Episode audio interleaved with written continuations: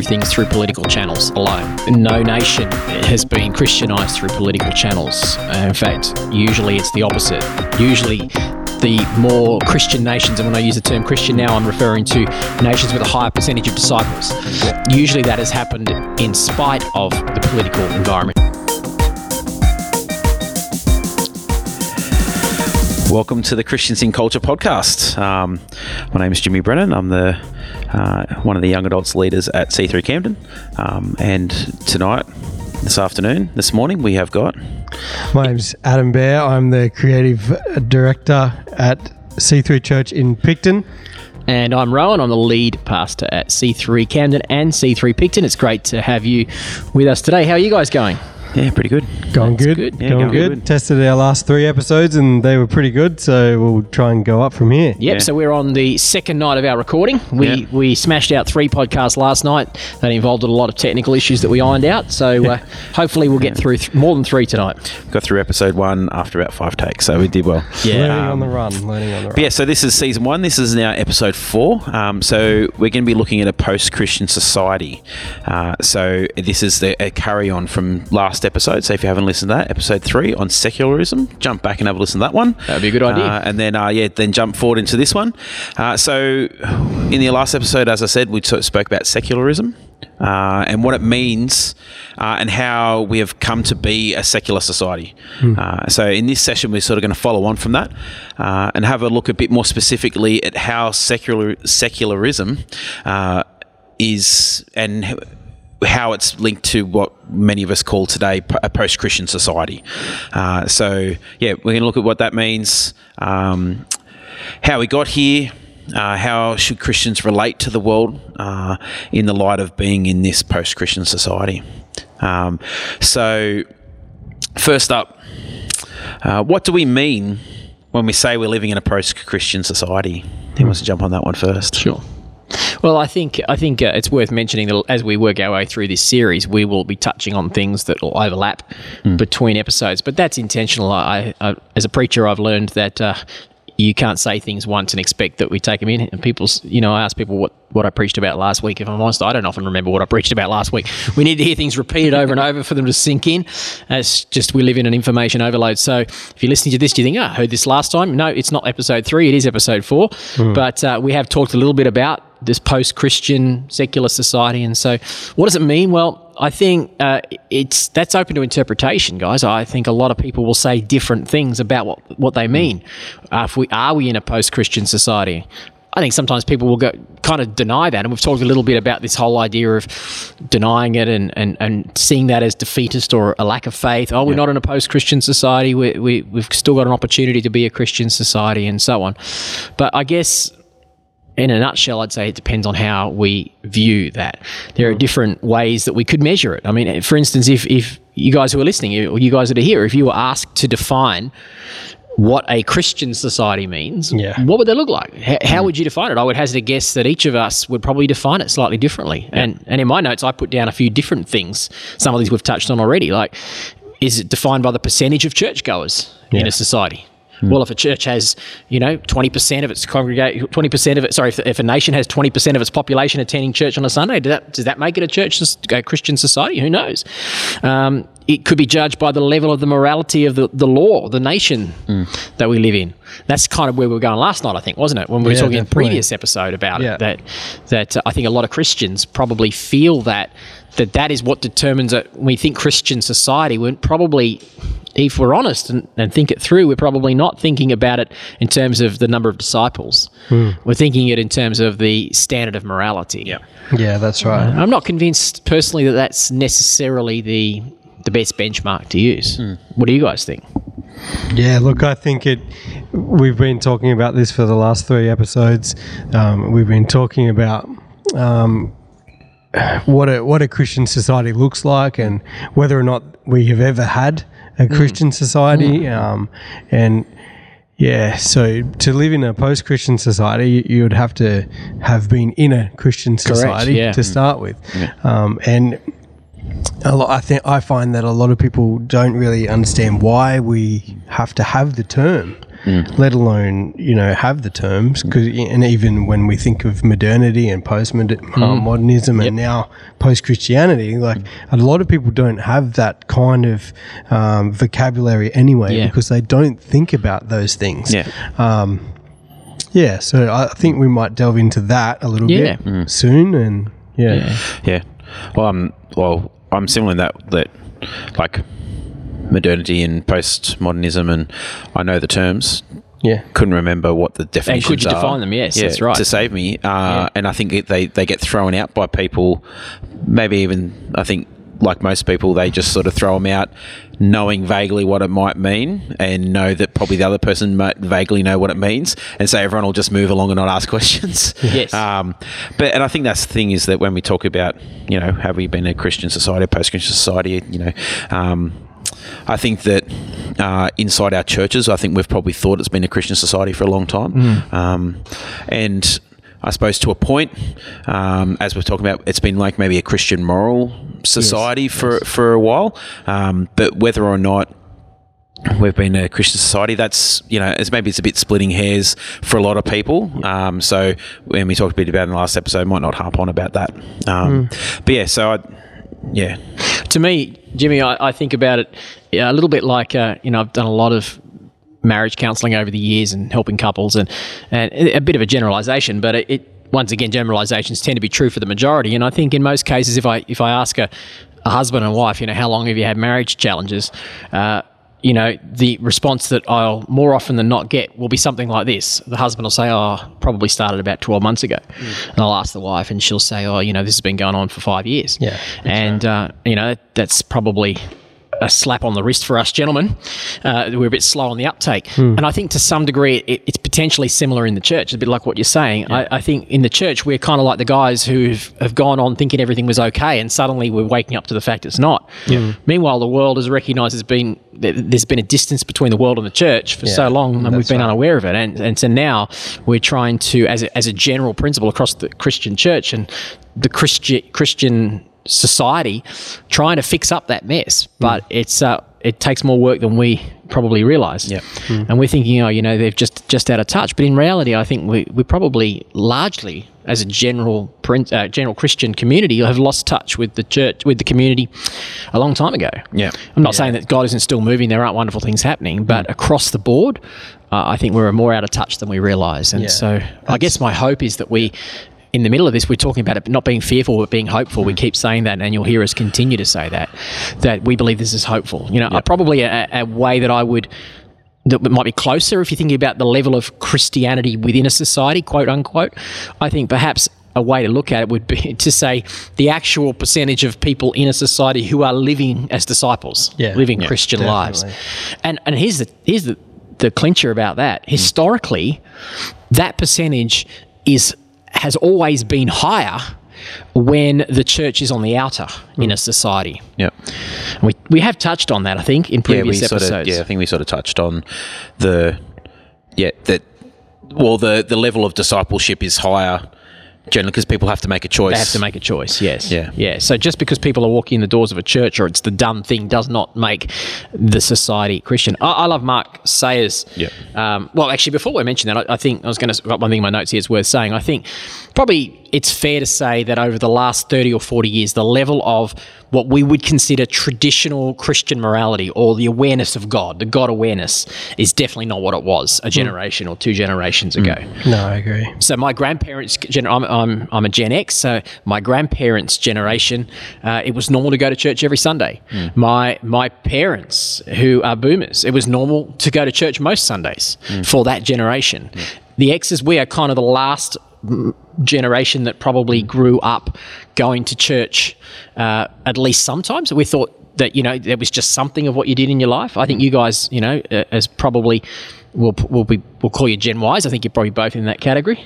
Yep. Yep. Is that how you see yourselves? Well, um, yeah, I know that we're, we're I've just missed the Gen X. You just missed the Gen X. Yeah. Yeah. Yeah. I think we're the top most like cut off of, Yeah. of millennials. Of yeah, millennials, yeah, yeah. yeah. Or, or we're the oldest young guys. yeah, the, young, the oldest, the oldest, young Oldest guys. young guys. The oldest Yeah. young guys, yeah. so, so would it be fair to say that in your generation, you you're probably the first generation where going to church at least some of the time was not expected?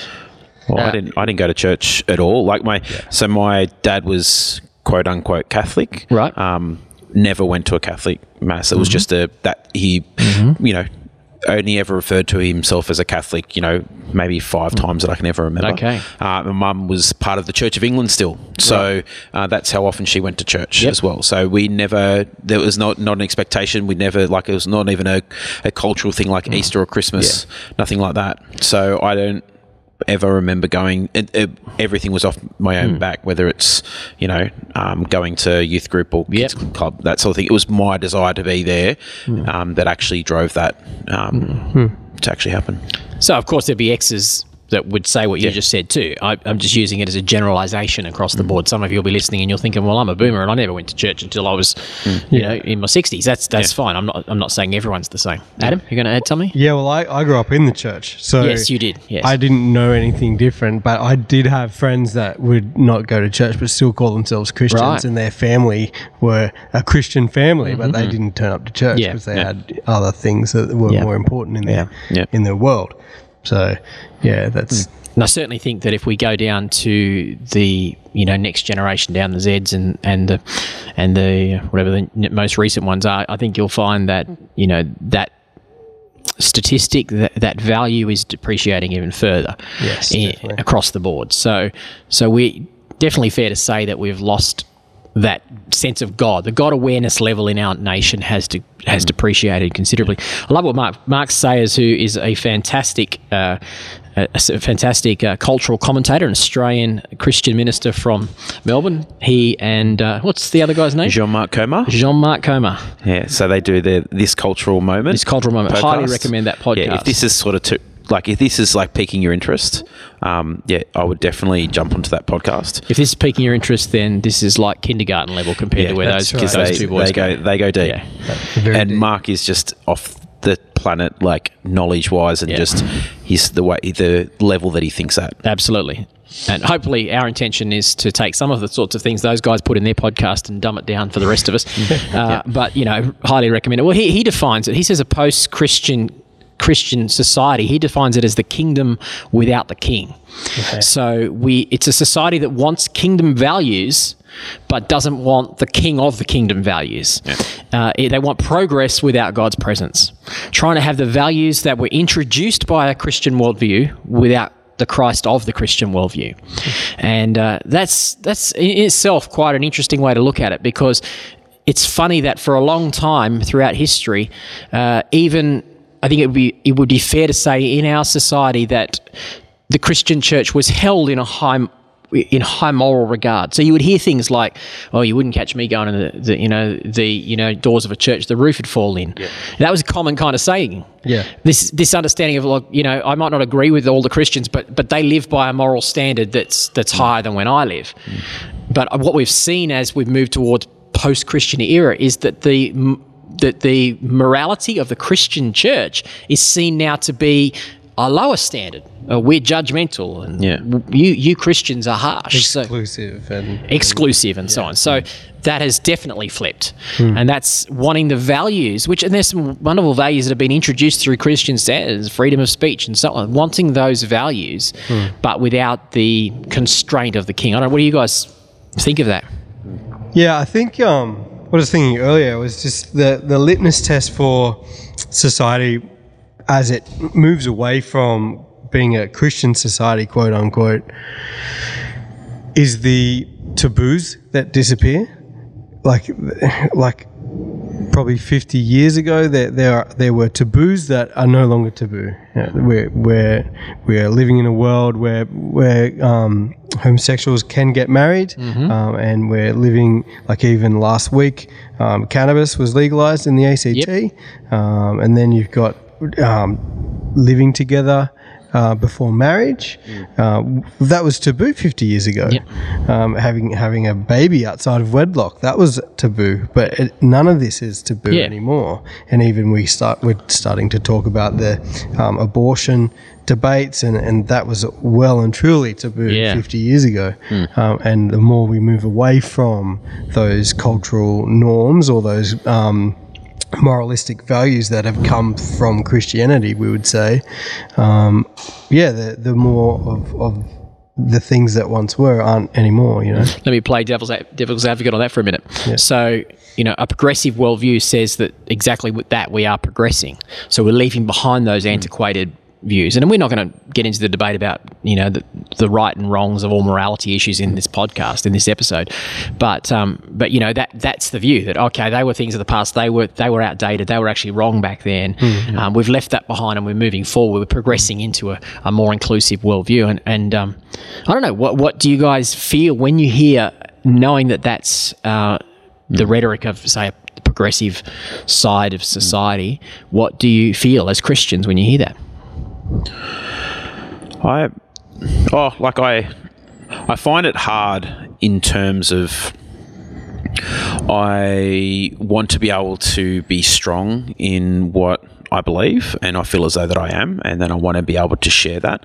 Um, but I feel as though that I'm already judged before I even share that, or a dis- or a discussion is already got a conclusion before the discussion's already been had. Sure. Um, and so I find that part of it hard. Um, but I also find that it now opens up more opportunity for discussion. So if I can push past that, because some of that I think will be internal, or it could be whatever, like just the the self you know doubt or anything like that just speaking into that com- into that um, potential for a conversation um, or you know going on the spiritual side it could even be you know that you know that I'm getting attacked in that way to to not share because there's a potential to have a, an amazing conversation. Uh, so I but I know that it creates great opportunity then um, that uh, the fact that all this stuff is so um, polarizing stuff some of the stuff that we um, as uh, as the church has held as views that was the societal views which are no more the societal views for a lot of people means that it creates opportunity for discussion um, Great point. so that So you're looking at it from a positive perspective rather because than a I, I, know internally I have that negative thing there. Um, that's more just of me and you know being a bit of a people pleaser and stuff like that at times uh, that you know trying to, to not really want to upset people but Yeah. then but on the other side it creates I know that it creates opportunity and I know that any time a discussion comes up or some sort of big topic comes up there's always going to be opportunity for discussion um, someone's going to ask a question and I've got to be ready but also I've got to be willing to be able to to answer that So- Great attitude. I love it. Yeah.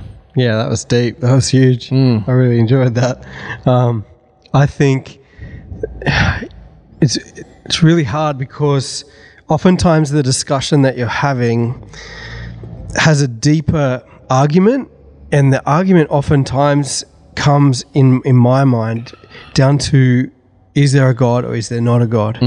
Um, and if there is a God, what does that mean for this thing that we're talking about? Yep. Mm. Whatever that social issue might yeah, be. whatever we're that issue is, yes. and mm. and I think that that until we can come to an agreement on how we're going to reason about that, it's hard to continue that conversation, mm. um, and that goes for all kinds of conversations that you're having, be it, be it with morality or be it with science or anything that you go, you you will come to loggerheads with people with. So yeah, I always try to figure out like what what's their worldview in relation to God, Great thoughts. Good Yeah. thoughts. Take that on board, listeners. That's really good too. Mm. and and how does that shape this conversation? Mm. And going back to what we've been speaking about, and it's been the, one of the main themes of of what we've been talking about is how do I do this lovingly? Yep. How do I have this conversation and still walk away friends? Great. You know. Yeah, well done. Love it. I think that leads probably really good onto our next question, um, which is how can a Christian who is deeply concerned about the morality of our society? So we've talked about just that. Yep. Um, we can see that the, there the the Christian worldview, I suppose, at the moment, or the the church's standpoint on a lot of issues, as a, as a majority, not as a, a as a whole. Um, they have these we have these you know standards or we have these opinions or we have these truths however you want to sort of how they how they get put forward how do we then become an agent for change in our society um, how do we get out there and make our society better um, and do it in a loving in that way. loving way that you're talking about. Yeah. Well, I think one of the things we touched on is we've touched on this in at least one or two of the previous episodes is not to assume that we're going to do that and improve things through political channels alone. Uh, so, you know, we said don't put the pressure on ScoMo. Uh, no nation has been Christianized through political channels. Uh, in fact, usually it's the opposite. Usually, the more Christian nations, and when I use the term Christian now, I'm referring to nations with a higher percentage of disciples. Usually, that has happened in spite of uh, the political environment. In, in fact, in in fact, it's usually to do with political opposition. It's uh, because of political oppo- opposition that it increases that. So, so I think that is good to remind ourselves of that. Um, it's not to say that we shouldn't see Christians having influence in the government or in the marketplace or the public square. I think that's not. It's not saying we shouldn't do that. We've had some great Christian politicians in our history. We've had Christians influencing the business world, and and that I think is is a good thing to do. It's part of bringing the kingdom to earth in our sphere of influence, whatever that might be. But just remembering that that uh, you know historically the church has been most effective when uh, and it's most pure too when it's out of favor with society and with the ruling powers of society. Uh, look at the US over the last few decades or so. Christians have believed that conservatives could, if, if conservatives could get back into power, that that would s- stop the slide away from Christ, from Christian worldview and Christian morality, and somehow keep the United States a quote unquote Christian nation. But conservatives have had power. And uh, have had periods of power, and, and that hasn't happened, which shows me once again what we've been talking about that no one political party or no one side of the political spectrum has a monopoly on Christianity. Yep. Uh, and I think that's important that we should be, we can show ex- deep concern, but relying on the fact that it's the church through selfless love, it's as us as individuals through selfless engagement, like Adam, you were saying, sharing selflessly of ourselves and engaging in conversation and caring for those people. Yeah. Yeah, people who have a different worldview to us, they're not bad people. That's right. Generally speaking, they just they, they want the best. Um, uh, you know, I think I think Jimmy, to develop your question a bit further, I I think it's probably fair to say that you know we're living in a, this post-Christian worldview is is essentially saying that people want the advantages of the Christian morality Yeah. without, as, as Mark says, with, without the belief in the absolute moral truth, and Yeah. and not to be a predictor of, not to say I'm a prophet, but but you don't need to be uh, much of a student of human behaviour to know that that's actually impossible. You cannot have a mo- absolute moral truth without an absolute moral truth giver. That's Yeah. right. And uh, human nature will event- inevitably get to the point where selfishness will take over. And that's not a religious thing, that's a human thing. Yeah. And uh, we'll end up thinking that we're right and everybody else is wrong. Yep.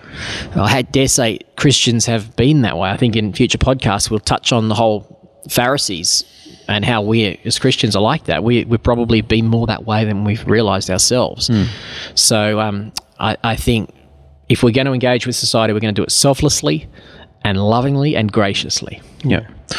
I know this is a little bit um, off topic, but I know that someone out there will be thinking this question. So I thought I might Go as well for it it. out now. So we're talking about what about when the Roman Empire adopted Christianity? That'll be the, well, that the church and the Christian worldview spread Yep. at that time. So that'll be like, because, you know, it's one example. I can't think of really many others off the top of my head. Sure. But that'll be one that someone will chuck out. What- What's what would be a response to someone who asks? I have an that? answer for that because I know a little bit about the history, but I don't want to jump in there. What do you know, Adam? No, I, I He's looking at me hear with what you have knowing to eyes. say, but I think I think we've been we have talked a little bit about this and the Mm. idea of like yes, it may have looked like Christianity was spreading and there would have been pockets of true disciples Mm. of Christ, but um, I would say the vast majority would would not have been what we are, are talking about a, a true disciple of Christ. Yeah. They would have been, and in relation to how the Roman Empire um, took hold of Catholicism, they took hold of that because they saw it as a means of control. Um, they and they used it to basically divide and conquer. And I think that was like while it was great for the church, it was not necessarily the best thing for society at that time. Yep. But um, look, I don't know everything about it. I'd love to hear what. Well, you I think you're you're along the right track there. I'm certainly not a historian of Roman history. It's interesting that uh, you know the Christian the the Roman Empire became Christianized in the early 300s, early fourth century. Uh, you know, tradition says it was under Constantine. Uh, however, I think if I'm correct, uh, without looking it up on Wikipedia, uh, that essentially Constantine issued a decree that uh, legalized Christianity and uh, it basically it was a freedom of religion uh, decree that said that anyone's free to worship who they want to worship. Uh, it was his successor, who I, off top of my head, I may be wrong here. I think it was Vespasian. Uh, he was the one who actually made Christianity the official religion of the Roman Empire. It's interesting that that happens, and within 150 years, we enter into a period of time of a thousand years that we call the Dark Ages. Yeah. So that tells me something. That tells me that the society in Europe becoming quote unquote Christianized did not bring the light of the gospel into the world. It made darkness come to the world. And I think my reasons for that, in answer to the question, Jimmy, uh, is that while Christianity was on the outer, it meant that only the true disciples would identify themselves as Christians. Yeah. And so Christianity was living in the in the shadows, if you like, trying to shine a light in the shadows, working in communities where other people would leave. I think what uh, happened once Christianity became legalized, and in fact, as you're alluding to, Adam, once it became advantageous to identify yourself as a Christian, then what happened was what kicked in was what I was just talking about. It wasn't religion, it was just human behavior. Selfishness uh, came to the surface. Yep. And suddenly it was cool to be a Christian. Suddenly it was advantageous. Suddenly it was financially uh, advantageous to be a Christian. And so everybody called themselves a Christian. And that is what led to the, the spiral of decay because power corrupts and that absolute power corrupted absolutely. Uh, so that is kind of the pattern. That's a big part of why I say no. The society being quote unquote Christianized is not necessarily the best thing for the Christian church. Yeah. I think the best thing for the Christian church, for the kingdom of God to go forth, is it flourishes when it is not the accepted worldview. yeah. Cool. That's the uh, that was the answer I was looking for. That was the answer you're looking for. Yeah. So Good. I just I knew that there would be someone out there thinking it. Good. Yeah. Um, because I think that I've actually been even throwing that at one time. Cool. Uh, Did you get the answer the same I got? I- I'm not going to say it was right because it's just my opinion. no. I I got some sort of answer off the top of my head. I don't know if it was. I think it was pretty similar, but Mm-hmm. not 100. percent I think it was helpful because it was closer when I was actually studying. Hmm. So you know, I think it's sort of pushed out my head by now. Yeah, I think it's like it's the difference between religiosity and Chris- and Yes. true Christianity. Yeah. and it's even the difference be- between um, the Pharisees and the disciples of Christ. Like, so the, the Pharisees had a way of living.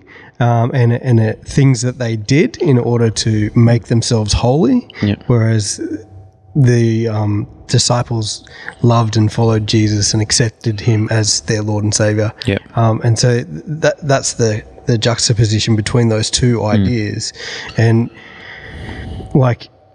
Yeah, even what we were talking about with Martin Luther yesterday, like to the point where you know they were selling indulgences to the people Yes. and basically lording over them, um, and bringing them to a place of of poverty. Can you just take a moment and explain Yeah. for our listeners Selling indulgences? So- I actually had that conversation with some people just this week. So, uh, Yeah, we're- okay. but Yeah. if you know what that is, go for it. So indulgences were basically just a writ that were. It was basically a piece of paper that you could go and buy from a um, priest, um, and that would heal someone, or it would get someone out of purgatory, or it would make make you have blessing, or it would absta- um, absolve someone from some sin that um, they'd committed or they will commit. It was even yeah, you could Yeah. buy an indulgence so you could go and sin. Go and sin. Yeah. And um, Martin Luther, saw all of this and he was like, "Where in the Bible? Where, where does it say this? Doesn't say this. It does not say this." Yes. And and that was the thing that and he um was one of his 95 he wrote- theses. yeah, he wrote the the theses and he and he nailed it to the door of the church and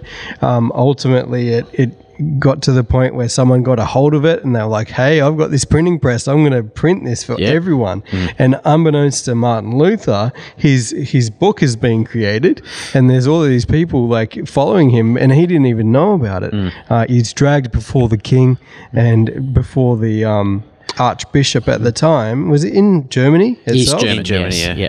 yeah. and told to renounce, Yeah. and he just couldn't renounce because he just couldn't because he knew it was the truth. the- yeah, and then he was sent into exile. He ultimately translated the Bible or the New Testament into German and started the Reformation. Yeah. and we we are talking together as a result of what he did. Yep. Yeah. Yep. Yeah. Cool. Thank God for Martin Luther. Yeah, I know Martin Luther. I know why Martin Luther King got named after Yeah. him. So, um, so our next question: uh, How should Christians live and conduct themselves in a post-Christian society uh, where there are so many moral uh, incongruencies or differences? Well uh, Incongruencies. yeah, Very good. uh, between what we believe and what so many other people believe. All right. Yeah. Do you want to have a go at him? I just want to say quickly before you, you talk, just don't be a jerk. Like, don't be a jerk because ultimately, like, when Jesus says, you know, love the Lord your God with all your heart mm. and love your neighbor as yourself. Yeah. So if we can think about every interaction that we have with that in our minds, knowing full well that we're an ambassador for Christ, like we were talking about yesterday, hmm. that's a great starting point. Yep. Love it. There you go. There's your advice for how to act with the world around you. Don't be a jerk. I would add one thing to that. I would say, don't just assume you're not being a jerk. Ask someone if you're being a jerk Yeah, because you might not think you Yeah. are, Yeah. but you may well be a jerk anyway. Don't you love coming to the if, Christians in Culture podcast and getting encouraged? If the conversation is getting uncomfortable and you know there's a jerk in the situation and you look around and you can't see anyone else being a jerk, you're probably being the jerk. You're jerk. probably the jerk. Yeah, right. that's good. Well, I, I, I would say that um, we are, as Christians, you know, the question is, what do we do about this growing difference between our uh, the Christian moral standard and, and what we see in the world around us in so many areas? And uh, first thing, I actually, a thought that comes off the top of my head is we probably need to be aware that there are a few areas where uh, the world is advancing morally uh, in a good way. Um, that we don't hear a lot about in the press, in the Christian press. We don't hear a lot about this, and we need to recognize that the, the world is actually doing a few things better Yep. than perhaps even Christians have done them. So that would be an aside. We'll probably talk to some of those issues in a later a later podcast as well. But I would say that generally speaking, we are uh, we're losing the battle. The problem is we are still trying to fight the battle like we used to we need to change the terms of engagement of the battle anymore. I think it's a bit like the husband who hasn't worked out that the marriage is in trouble. We are still trying to fight the battle like the marriage is working mm. and it's stopped a long time ago. And so we need to change the terms of engagement and recognize that distance. And so maybe in the West, where we're bemoaning, oh, you know, things are so hard and so bad, maybe we need to change our focus and start to see ourselves a little bit more like uh, the other third of our world face who are facing the persecuted world, persecuted Christians who are really genuinely persecuted, and start to see that the way that they're living out their lives in in the persecuted Middle East, for instance, in the 1040 windows, uh, nations of the world, that might help us to put us in a better position to adjust the way that we engage in this spiritual battle against the forces of darkness Yeah. uh, than we currently have done that effectively. And so I guess there's three possible responses. I've been saying this for some months. Those of you who are in our church will have hopefully heard me say these in a few different messages. I will say these three responses repeatedly during this series because uh, if actually if you don't get anything else out of this whole series, from my perspective, I think this is the most important thing you can get. Forming up an opinion as a listener, as a Christian, how we engage in culture. This is why we're calling this podcast Christians in Culture. How do we engage in this culture? There are three main responses that I tend to see Christians take. The first one is what I call railing against the system. That is what we might say is the outspoken activist right. We uh, we are complaining, we are speaking out, we are standing up for our rights as Christians. We're saying we have a right to speak, and we, you know, the and we we are right, and and we might be right. We're often not, but we might be right, but that does not necessarily give us the right to proclaim our rights. Jesus gave up his rights. So the risk with that high level activist right mentality is that we will lose the moral authority. We touched on that previously. Yeah. We'll lose the moral authority. We can have the morality, but morality without the moral authority that enables us to to actually have the respect of the people we are called to reach is largely wasted and it's largely ineffective and i don't think it would represent the word of god the, the ministry of christ well.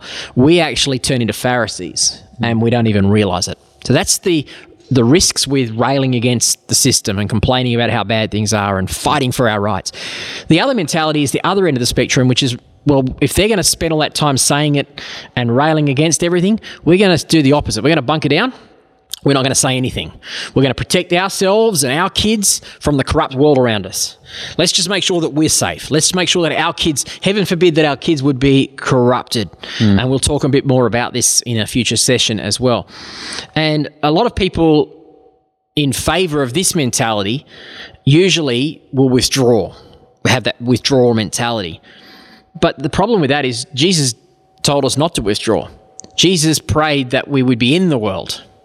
He said, in fact, he says in John 15, 16, 17, somewhere in there, he says, My prayer, Father, is not that you take them out of the world, mm. but that you protect them from the evil one. So the intention was not to withdraw from the world. How can we reach people if we withdraw from them? There has to be a way to do it. I believe there has to be a way to do it that's not either of those two. It's not outspoken against and it's not bunkering down mm. and withdrawing. But that's what I'm looking for. That's the that's the view I want us to be able to have. That's for my life. That's what I want to be able to do.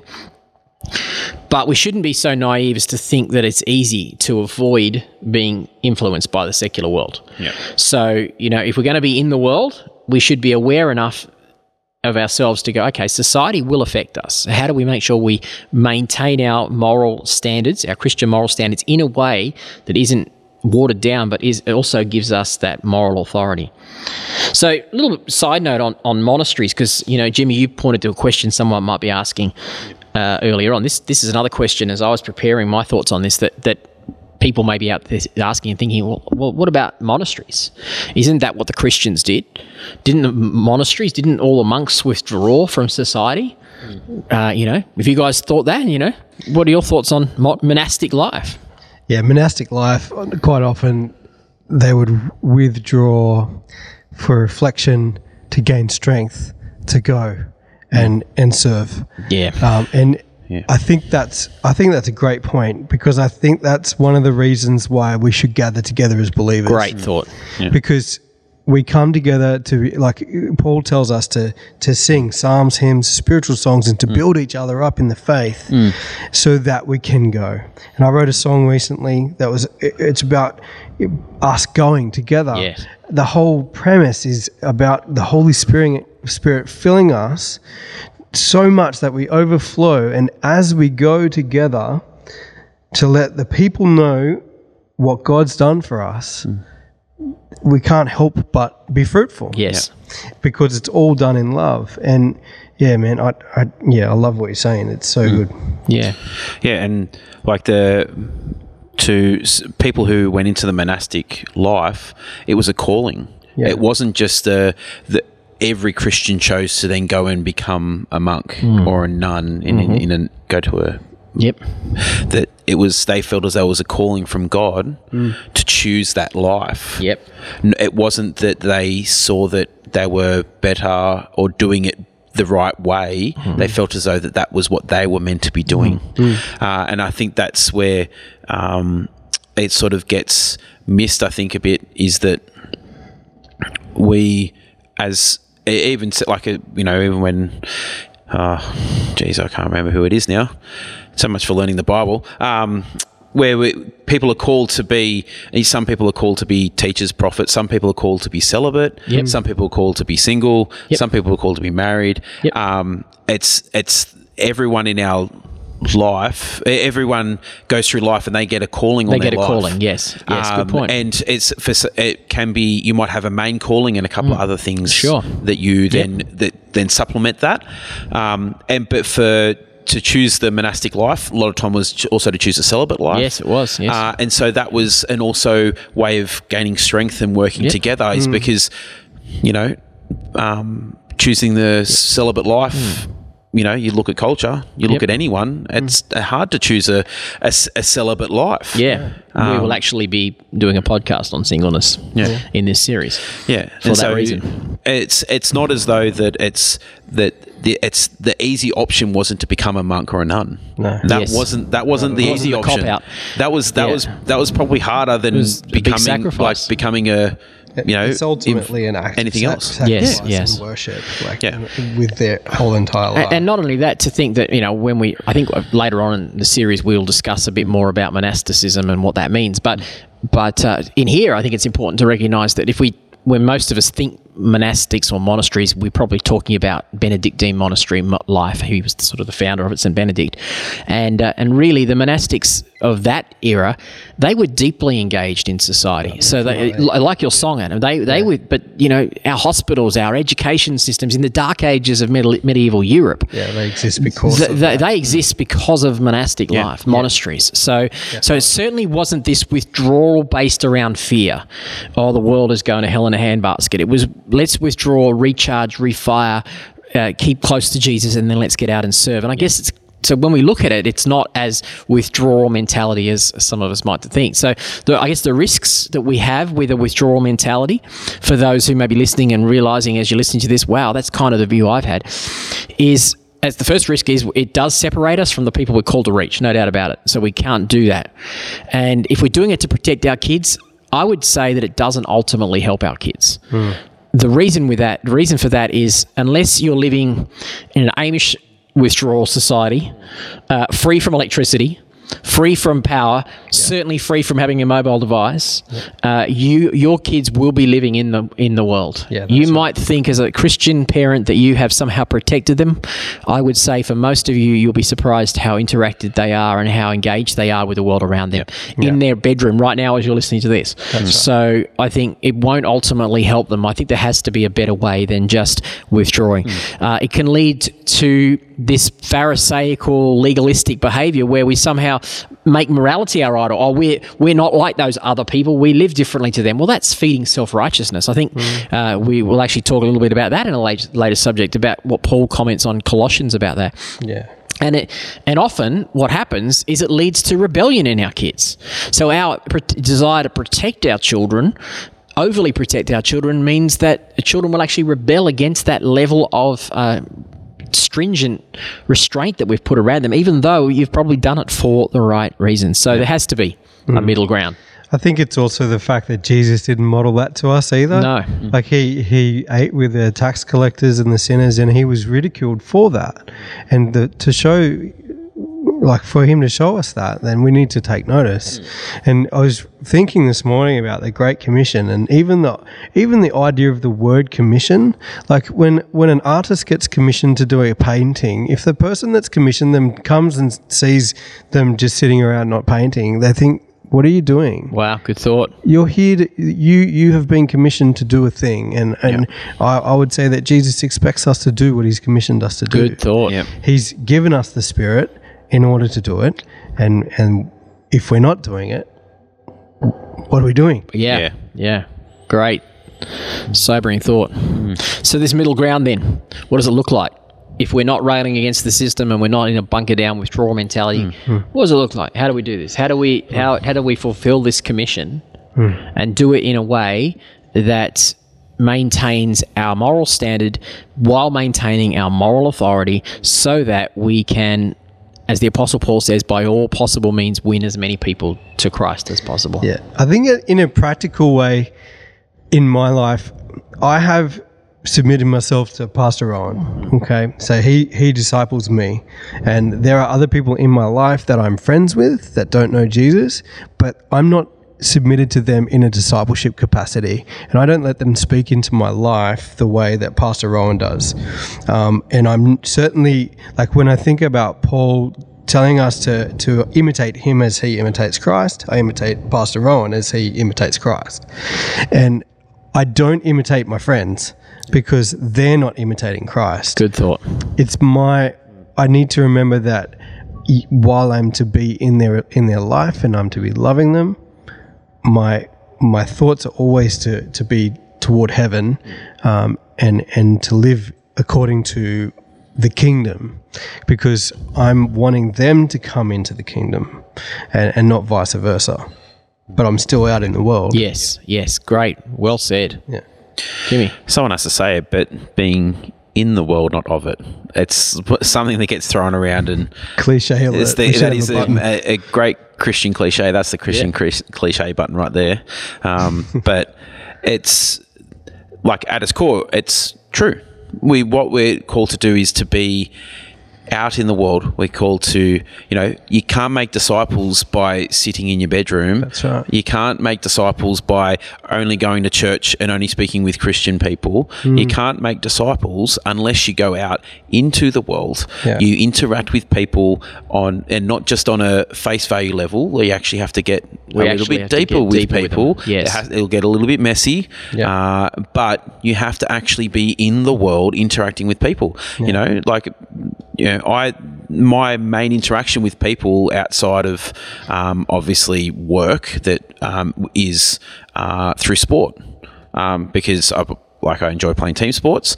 So that's the way that I've chosen to try and do most of my creating relationships and and you know and being in the world, being real with people and showing in that way. And it's not the only way I do it, but I just know that that's like if we just choose to, I know that people make teams with their friends and just have all Christians, which can be good as well, because if it depends on what type of competition it is, you can do that. Um, but there's nothing wrong with being the only Christian in a team. No, not it at means all. you get that opportunity to Yeah, then, yep. you know, set apart. You know, Yep. if and you know, probably leads to me doing my occasional swearing on the field and things like that. But it's more in But you're still a of- Christian. But I'm still a Christian. Yeah, you're still res- and I like yeah. it, but they they know that it's you know they know me and they're getting to know me and who I am. They know that oh, hang on, okay, he's just sworn, but you know, he obviously he's a normal guy. Like he's it's not someone that's a li- like you know just telling me, oh, this is what you meant to do, this is what you meant to do, this meant to do, and then going off and then doing all this other stuff, or you know, running around being an idiot on the field and that sort of stuff. Uh, I think that's the um, that's the thing. We're meant to be out in the community, out with people, building relationships, con you know.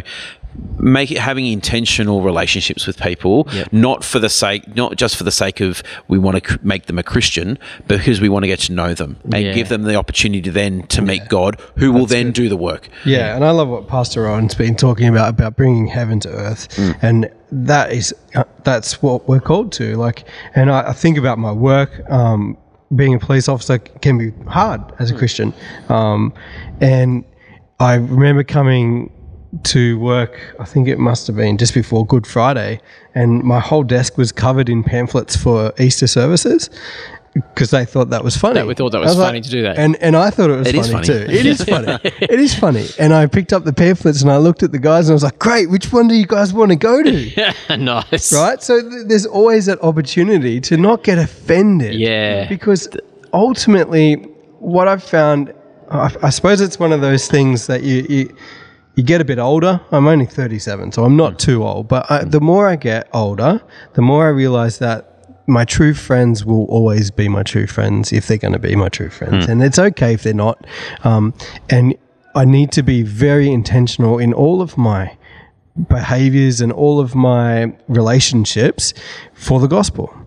Absolutely. There's people that are coming into my life Who are watching. after yeah Yep. after a long period of time that I Yep. we, we've just not touched base with and and when they come into my life I, I just feel it's God saying this guy needs Jesus. And so every interaction I have with them I, I try to make sure that it's on mission. It's, Great it's- thought, and you do that very well. I, I'm from what I've seen, looking in, you you do that well. You do see your life as on mission, and I think that's a credit to you, Adam. I think it's um, it's a good example of how to do it, how to engage in a in a real world way, an everyday way, um, but not not shy away from being that presence in a way that that maintains moral authority and gives you that respect with people. And there'll be people listening who'll be going, "Well, no, I, I mean, cri- there are Christians who genuinely believe that y- we should preach it everybody." And uh, and while I don't agree with that, you're entitled to that If you view. can do it in a genuine, loving way, go for it. Yeah. If you can do it in a way Yeah. that it comes across that the pair they know, That they feel the love. They feel the I love. think that's the key. And you're not just Yeah. saying you're doing it in love, like Yep. we spoke about Yep. in previous episodes. Yep, I think Yeah, that's a good point, Jimmy. If you can do it, it. and you get people can feel I think that you ha- Mm. and you maintain the moral authority, and you feel that people are hearing you, go for it. But the only way to do that is to actually know them. I believe that's the most. Important You need to way, know yes. their story and how the gospel meets the need in their story. Yes, I think so too. How does G- how does Jesus fit Yeah. them? And I would say certainly in our society, I, I think throughout history that hasn't always been the primary way. For instance, the Apostle Paul didn't necessarily. You know, he would go into town and he would declare Jesus, and and it would work. Uh, you know, you, you go back to the, the Wesleyan era, the Wesleyan revival, and and you know they would John Wesley would ride on horseback and he would preach on a street corner and people would get saved. So it's hmm. not it's not- that's not to say that I think it's important to recognise that what we're advocating here isn't the only way. Hmm. It's just that in our current post-Christian society, which is hmm. the topic of this episode, it's probably the most effective way. Yeah, yeah, Um, I agree with that. And I think that may not always be the case. Go back a generation, and the traditional street preacher probably did have a, a higher level of success than than what they will get now because they don't have that accompanying moral authority. So I think we live in a society where where selfless acts of service are, are a very important way to do that to lay down our lives, and, I think too. I, I wrote it this way. I said the best opportunity for improving a community, a family, a church, and a society, whatever we're trying to improve, we as Christians in our culture should be a non anxious presence, a non anxious presence. When there are extreme views being put forward by some parts of the Christian agenda, there are stream views being put forward by some parts of the atheistic agenda. I think there's a lot of fear and a lot of anxiety around that. And I think that if we can be a non-anxious, faith-filled presence, and we can trust that uh, that God is still on His throne, and that He will use us to reach people where they're at, that's not a cop out. That's actually, I think, the way to bring the the kingdom of heaven to earth in this post-Christian culture that we live in. Yeah. All right. All. Any last words? No. Nope. All right. I think we'll wrap it up there. So, um, thanks, Adam. Thanks, Rowan. Thanks, Any gentlemen. thoughts tonight? and um, yeah, thanks for listening, guys. Um, don't forget rate, review, and subscribe when that option is available. Uh, share the word around, and um, yeah, keep an eye out on whatever channel you found this on. Share your Facebook And, posts yeah, share with the your Facebook friends. posts and all that sort of stuff. Yep. And um, we'll uh, see you next time in episode five. Thanks, guys.